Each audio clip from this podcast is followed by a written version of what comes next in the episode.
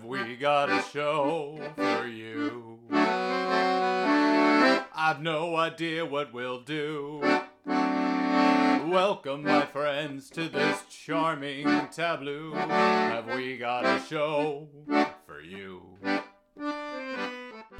All right. Uh, it's just um. Nope, that's not. That's not the um. Is that the? Oh, there we go. Okay. Yeah. So I've been told that thing the podcast is a little quiet, so we'll uh, we'll see if that helps. Well, hello everybody. Welcome to this week's episode of Strangely and Friends the podcast. My name is Strangely. This is the podcast. If you're listening to it, that makes you one of the friends. Uh, I just graduated from university. I have a fancy, fancy degree in history and uh, managed to do it. I, I- think my final cumulative GPA for university was 3.92, something like that. Uh, my, my little sister will probably correct me very soon that, you know, she, my, my little sister just got her nursing degree and she got a 4.0, which is just, you know, everybody thinks I'm the smart one in the family, but obviously not. I forgot to take a sip of coffee before I hit record because I'm professional, so I'm gonna have a sip of coffee now. This uh, this podcast brought to you by coffee. Do stupid things faster with more energy. Do you remember that poster? Okay. All right. Uh, yeah. So anyway, um, that's what's going on with me. I'm here in LA at my uh, dear friend's house, and I've got a little episode of the podcast for you. There's, there, I'm going to change some things up uh, in the coming months. I, I'm trying to set myself harder deadlines on how much time I spend making each individual episode, just because I have a tendency to not finish these as quickly as I would like because I'm trying to make them longer or try to make them better or whatever. You know, it's that, that, kind of thing that will happen to you where you're like, well, it's it's not good enough yet, and I, I really need to stop thinking about good enough. Um, uh, all of my amazing supporters on Patreon seem to just want to help me continue to live and don't seem to be particularly judgmental about content. Uh, although, you know, maybe now that I've said that out loud, some of they're going to all unsubscribe in droves, but I hope not. Uh, yeah, so I've got a couple of the classic segments this week. Uh, I've got a brand new song. And uh, hopefully next week we'll have some guests again. I've got a few interviews recorded. Uh, they're just going to take a bit more editing than usual. Um, so yeah. Anyway, uh, let's start the show.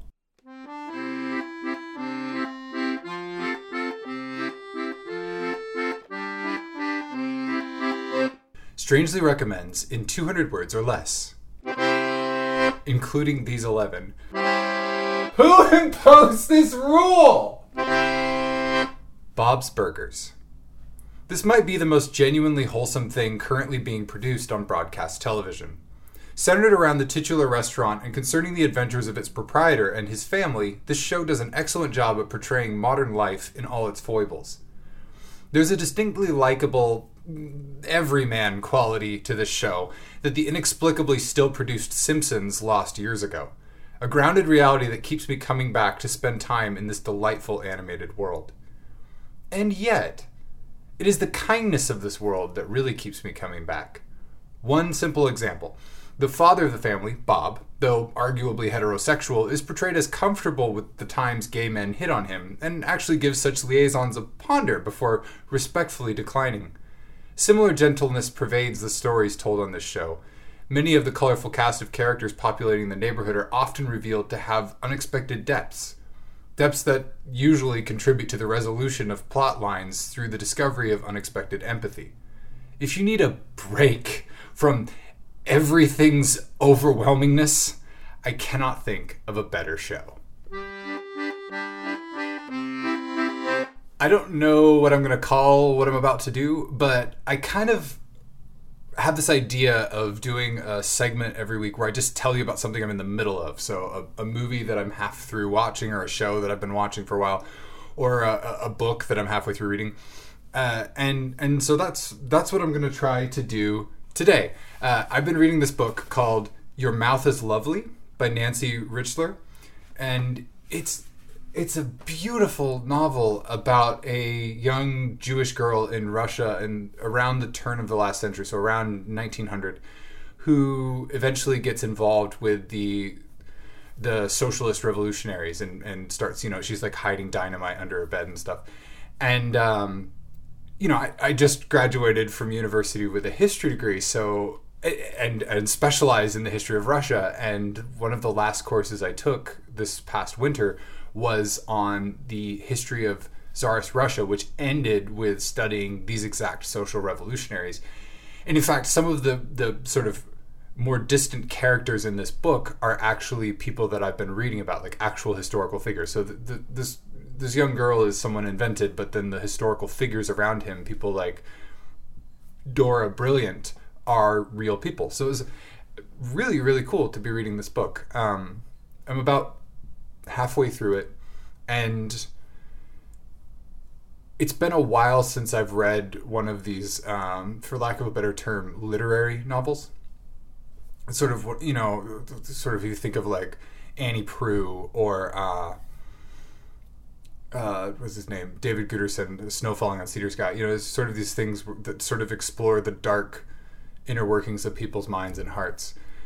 And that doesn't mean that these are stories without levity, but it's sort of like they're kind of more serious. And yet, because this is taking place in this Jewish Russian peasant's life, there's so much magic at the edges of her world because these are people who you know they they don't know why they do certain things you know if, if a woman wants to get pregnant she goes out into the into the swamp and eats this certain reed that supposedly will give her more feminine vitality to make a baby you know things like that so it's it's a very it's a dark and difficult world but it's also a very enchanted world and that is that can be such a beautiful thing. You know, the, the, book starts in her childhood, and then as she's growing up, she's starting to sort of see more of the adult world and become aware of things like, you know, social inequalities and, uh, you know, uh, poverty versus wealth and things like that. I guess poverty versus wealth is social inequalities, but I guess like when I said social inequalities, I think about the fact that she begins to understand the place of Jewish people versus their Gentile neighbors versus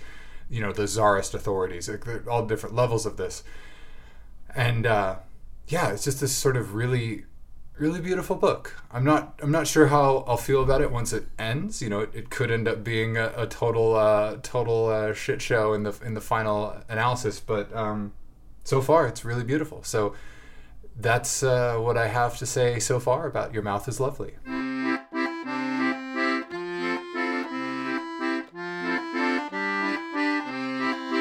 Taking a sip of coffee before the next segment. A sip of coffee in my mouth, grabbing my scripts that I left over here. Not very professional, am I? Got my scripts pages.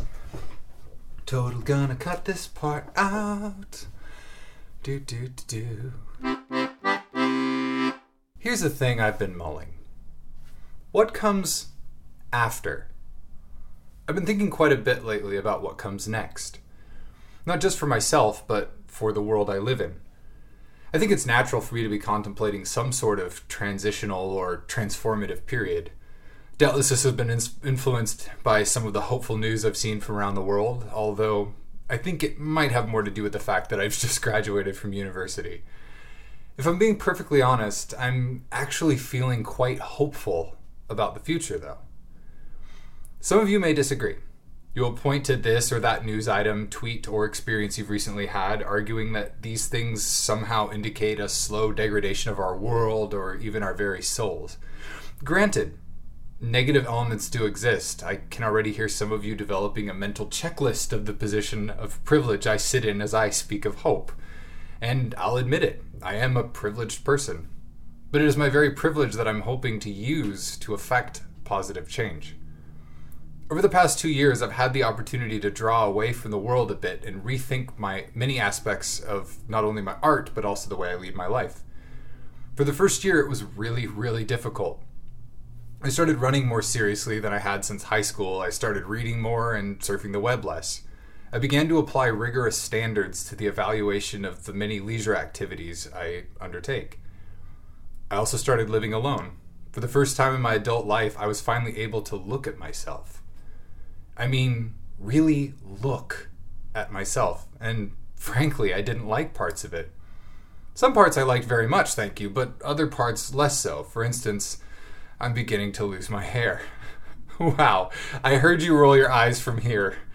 Hang on, dear listener, there's a point to this. See, one of the things that started to happen in the past year is that I started meeting my own eye in the mirror. I mean, actually looking at myself in the eye. I'm not writing this as an exercise in vanity, but rather to share with you how much I used to avoid looking. One of the things that has changed in the past couple of years is that I've started to look, started to pay attention, and started to accept what looks back at me. Some of this has been a stark physical thing for any number of reasons, I'm unhappy with the physical form I inhabit, and most of them are things I cannot change.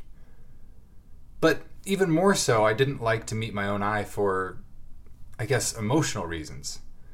It's no secret to anyone who listens to this podcast that I've dealt with suicidal depression since I was 14. Goodness gracious! You probably want to shout at your podcatcher. I thought we were talking about hope! H- hang on, I'm almost there. Knowing that was in the back of my mind really kept me from wanting to contemplate my own face, from meeting my gaze. I'm sure all of you listening to this know how uncomfortable it can be to look someone in the eye, to take in all the subtle cues human beings give off, albeit sometimes unconsciously, and come to grips with what they're thinking about. It can be doubly so to look at oneself in the mirror. When you're sat in a room alone in your own head, it's far easier to contemplate destruction than it is to look at the person you're thinking of destroying. I mean, after all, what is a mirror but a chance to contemplate the person that is you? I've spent a bit of time looking into that mirror, both physically and metaphorically, over the past two years. I've taken advantage of my time to address some of the things I did not like, and it's been a bit of a wild journey. This has been possible because of the increased time I've spent alone. I realized when I went back to school that my time was going to be far more constrained than it had been for the better part of a decade. Less of my time would be my own than it had been at any point in my adult life. As a result, I deliberately cultivated habits that would contribute to the regeneration of my mind whenever I could. I am an introvert, not to be confused with an invert, which at times could also perhaps be applied to me, but that's neither here nor there. This does not mean I dislike people or their companionship. Rather, I require solitude to refresh my mind. So I made time for it. A brief aside when I say solitude, what do I mean by that? I like the definition explained by Cal Newport in his book Digital Minimalism. Quote, Many people mistakenly associate this term with physical separation, requiring perhaps that you hike to a remote cabin miles from another human being. This flawed definition introduces a standard of isolation that can be impractical for most to satisfy on any sort of regular basis. Instead, solitude is about what's happening in your brain, not the environment around you. Solitude is a subjective state in which your mind is free from input from other minds. End quote. For me, this has become something I seek at least an hour or two a day. Time in my own head. Walking, shopping for groceries, wh- whatever. Away from the input of other minds, no podcasts or music, just my own thoughts. Based on the definition of solitude above, I think it is much more attainable than some frankly ridiculous notion that it requires an isolated cabin to achieve. Trust me, friends, I actually got my privileged ass to an isolated cabin for the first few months of quarantine, and it was honestly no easier to contemplate the inside of my own head than it is here in Los Angeles. Sleeping in my friend's guest room that doubles as a sign language interpretation studio. Where where was it? This is something that almost anyone can cultivate. It doesn't need to be a special posture or cushion or meditation routine, though these things may help. My father has his own practice of solitude. Recently, while celebrating his 66th birthday, he and I stayed up late drinking whiskey and talking about alone time. For the past 45 years, he has driven large commercial vehicles, cement trucks, cargo lorries, etc. And he has taken advantage of the long stretches of time driving that he has to think. Usually, for the first few hours of any shift, he starts driving and he does so in silence. No radio, no audiobook, no podcast, just his own thoughts. Part of this is his religious inclination. Sometimes he prays during this time, but not always. He told me his favorite thing to do is listen. Although, for what, he couldn't quite tell me. The point I'm making with sharing this about my dad is that you may have more opportunities for solitude than you think. So, why am I hopeful?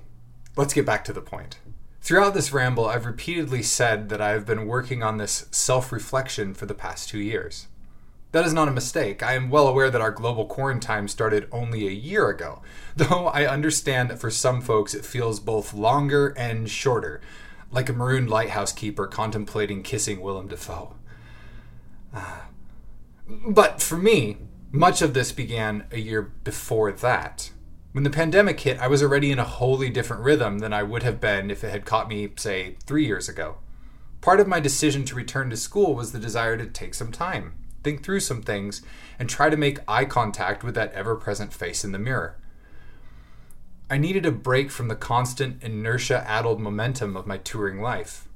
The solitude and alone time was not happening nearly enough. So I went back to school and started building up some insular habits, some thoughtful times.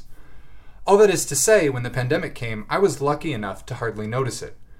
Granted, I didn't go to class anymore, but I was still immersed in my studies, I still went on long runs, and I still played accordion for hours every day. I was not checked out of what was going on in the world, not by a long shot, but I was able to fill my days without too much trouble or dependence on group activities. And this is why I'm hopeful. Because once the pandemic threw everyone else into quarantine, I noticed that something incredible was beginning to happen. In the midst of arguably the most difficult global event of this young century, other people started to take some time like I had been doing. I saw friends plant gardens, train dogs, pick up neglected musical instruments, and create amazing works of art. I saw people make intentional choices about what they were going to do with their time in quarantine. And it wasn't all productive for instance, a theatrical friend of mine here in Los Angeles, when asked how they would spend the time, said something to the effect of, I've always spent all of my time either working on theater, watching theater, or prepping to do one of those two things. I'm going to use this time to catch up on all of the TV shows, movies, and books that everyone else is always surprised I've never encountered because I was too busy making theater before. End quote. Granted, not everyone has been so lucky. For some people, the last year has been a constant struggle, a difficult time devoid of the things that used to bring them joy. No trips to the pub, no impromptu hugs, no bananas Foster at Eric's house.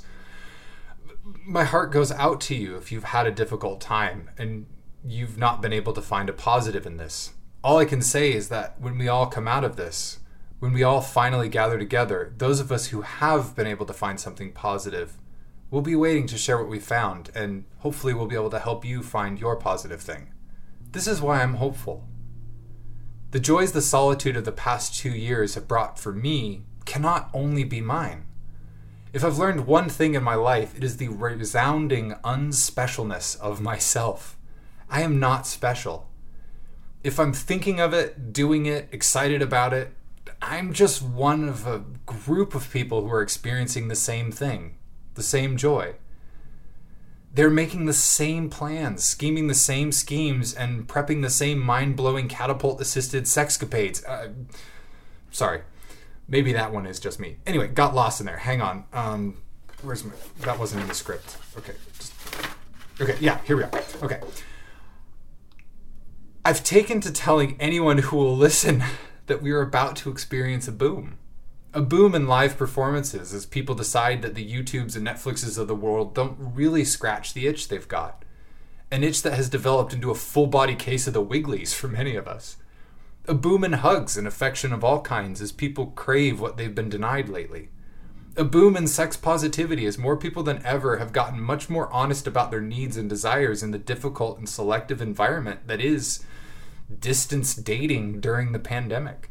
A boom in empathy more people than ever have had the time to sit at home and actually read the news in a way that is more substantive than just a quick stroll through the headlines on Twitter. These changes have not happened to everyone, but I'm hopeful that they've happened to enough people.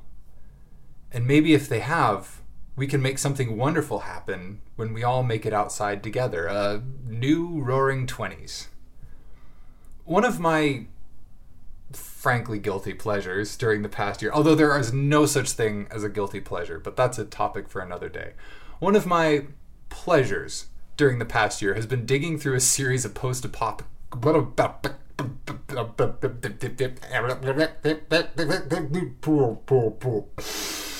a series of post-apocalyptic fantasy novels called The Emberverse or The Books of the Change. In the first book, all high energy density, you can just feel my glasses being pushed up my nose.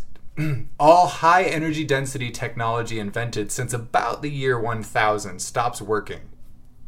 All of a sudden. We're not just talking about electricity and computers, but guns too. Now, this might sound like some kind of mall ninja revenge fantasy, and granted, there are some bits where, while you were busy stockpiling ammo, I was studying the blade type nonsense happens, but the overall thrust of the series is one in the direction of how do the survivors hang on? How do they rebuild and look forward? Unlike many post apocalyptic scenarios, S.M. Stirling's books contemplate a world where people seek to maintain the positive gains humanity has made in recent centuries, even as they sink back to a medieval level of technology. In this imagined world, people of color, queer people, and those with various disabilities are valued and celebrated in a way that they would not have been in, say, 11th century Britain. Like, like seriously, one of the coolest characters is this this girl named Eilir, and when the whole apocalypse thing happens, she's like 12 and she's deaf, so she communicates with, with sign.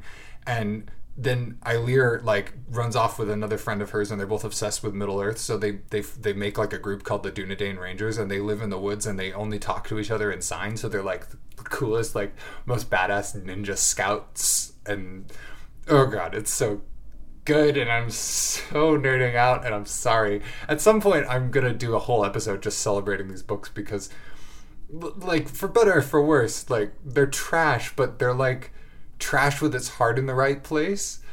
I don't, I don't quite know how to explain that but anyway sorry i'm totally off script um where i'm where uh, okay sorry. Uh, uh, over the course of the series, what starts as a post apocalypse slowly turns into a kind of pre Middle Earth.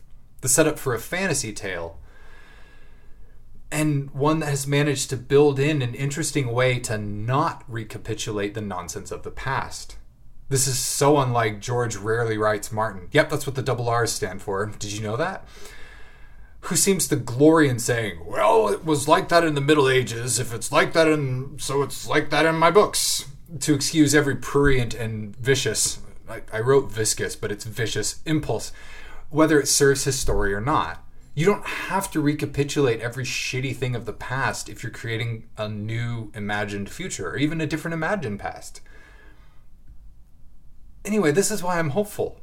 Because I think we just might be able to make some things a little better as we start putting them back together after our global time in solitude. We could take the things that we learned and bring them out to share. While I cannot see the future, I can always try to strive for a better one using the self understanding I've gained to help others find their own. I'll end this ramble with a quote from Kevin Kelly's 2010 book, What Technology Wants. Kelly has a very positive view of what's in store. He says, The future as a territory of continuously expanding possibilities is not only attainable, but also exactly the road we are on now. From my lips to God's ears, my friends. Here's hoping that we can get these 20s roaring. So, this is a brand new song. And uh, I wrote this song uh, today. This is just brand new, like, no one's heard it. Uh, and I, I started thinking about the song as I was driving down here to LA and I was going through Oregon. And, you know, there's some there's a lot of fun things by the side of the road and often way off in the middle of nowhere in oregon i think it's like highway 168 or something between i5 and the coast you you you go over this little range of mountains and you, you hit this flat bit up in the mountains and you see this billboard. And it's just it's a huge billboard just made out of plywood that someone has spray painted four letters on and then there's some smaller bill, billboards around it that have a few other things, and they're pointing to a, a farm stand. And, and um, so this is about that billboard uh, and the four letters on it. So uh, here we go. This song is called Sweet Cron.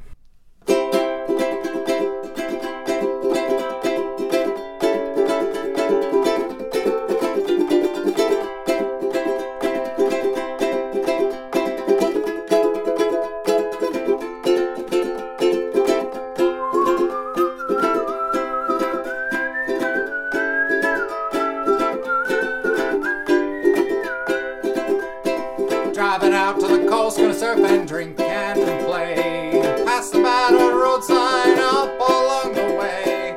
Says they've got a product, friend, you've got a taste today. Forget the typo, pal, you stopped, you already wanna pay for that sweet cron. Sweet cron, did you know that it's for sale in the wilds of Oregon? I'll buy me a couple bushels and then we'll be driving on, munching on that sweet cron. Across the state, I reflect that I've been here before. Used to be a lady down this way that I adored. Wait, who am I kidding? There's been several, that's for sure. Everyone abused so much it knocked me to the floor just like that. Sweet cron, sweet cron. Did you know it's for sale in the wilds of Oregon? Now buy me a couple bushels and we'll be driving on, munching on that sweet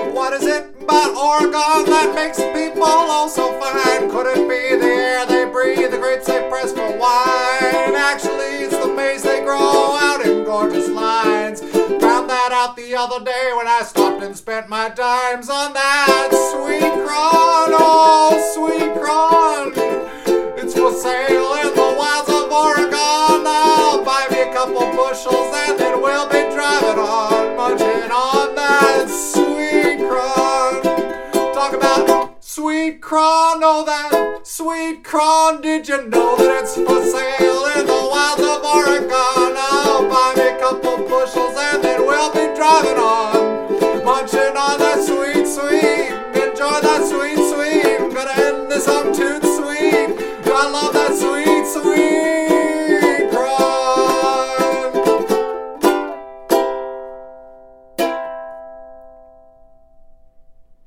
cron. All right, everybody. Uh, that song was called Sweet Cron. Hope you liked it. Well, that about does it for this week's episode of Strangely and Friends, the podcast. Thank you so much for listening. I I had a lot of fun making this week's episode, and I think I've sort of struck the balance between it being a lot of work to produce and it being something that I could reliably produce on a weekly basis. Uh, so yeah, I'd love to hear from you. Please get in touch, uh, especially you folks on Patreon. Please let me know what you think of this episode. And uh, yeah, uh, stay in touch. Uh, you all know where to find me. I'll skip that bit this week. uh, Strangely and Friends, the podcast, is produced by me, Strangely, in a secret undisclosed location in Los Angeles, California this week. Special thanks to everyone on Patreon, especially my executive producer patrons Tina Jones and Kim Truitt. My goodness, like I eat because of you folks. Oh, by the way, welcome to my brand new patron Sandra Ferrer. Ferrer? Ferrer. I don't know how to say your name, Sandra. I'm sorry. I could be saying Sandra wrong. It could be like Sandra. Anyway, uh, welcome to the Patreon, and thank you folks so much. You know, I I always want to fall over myself saying thank you. So thank you.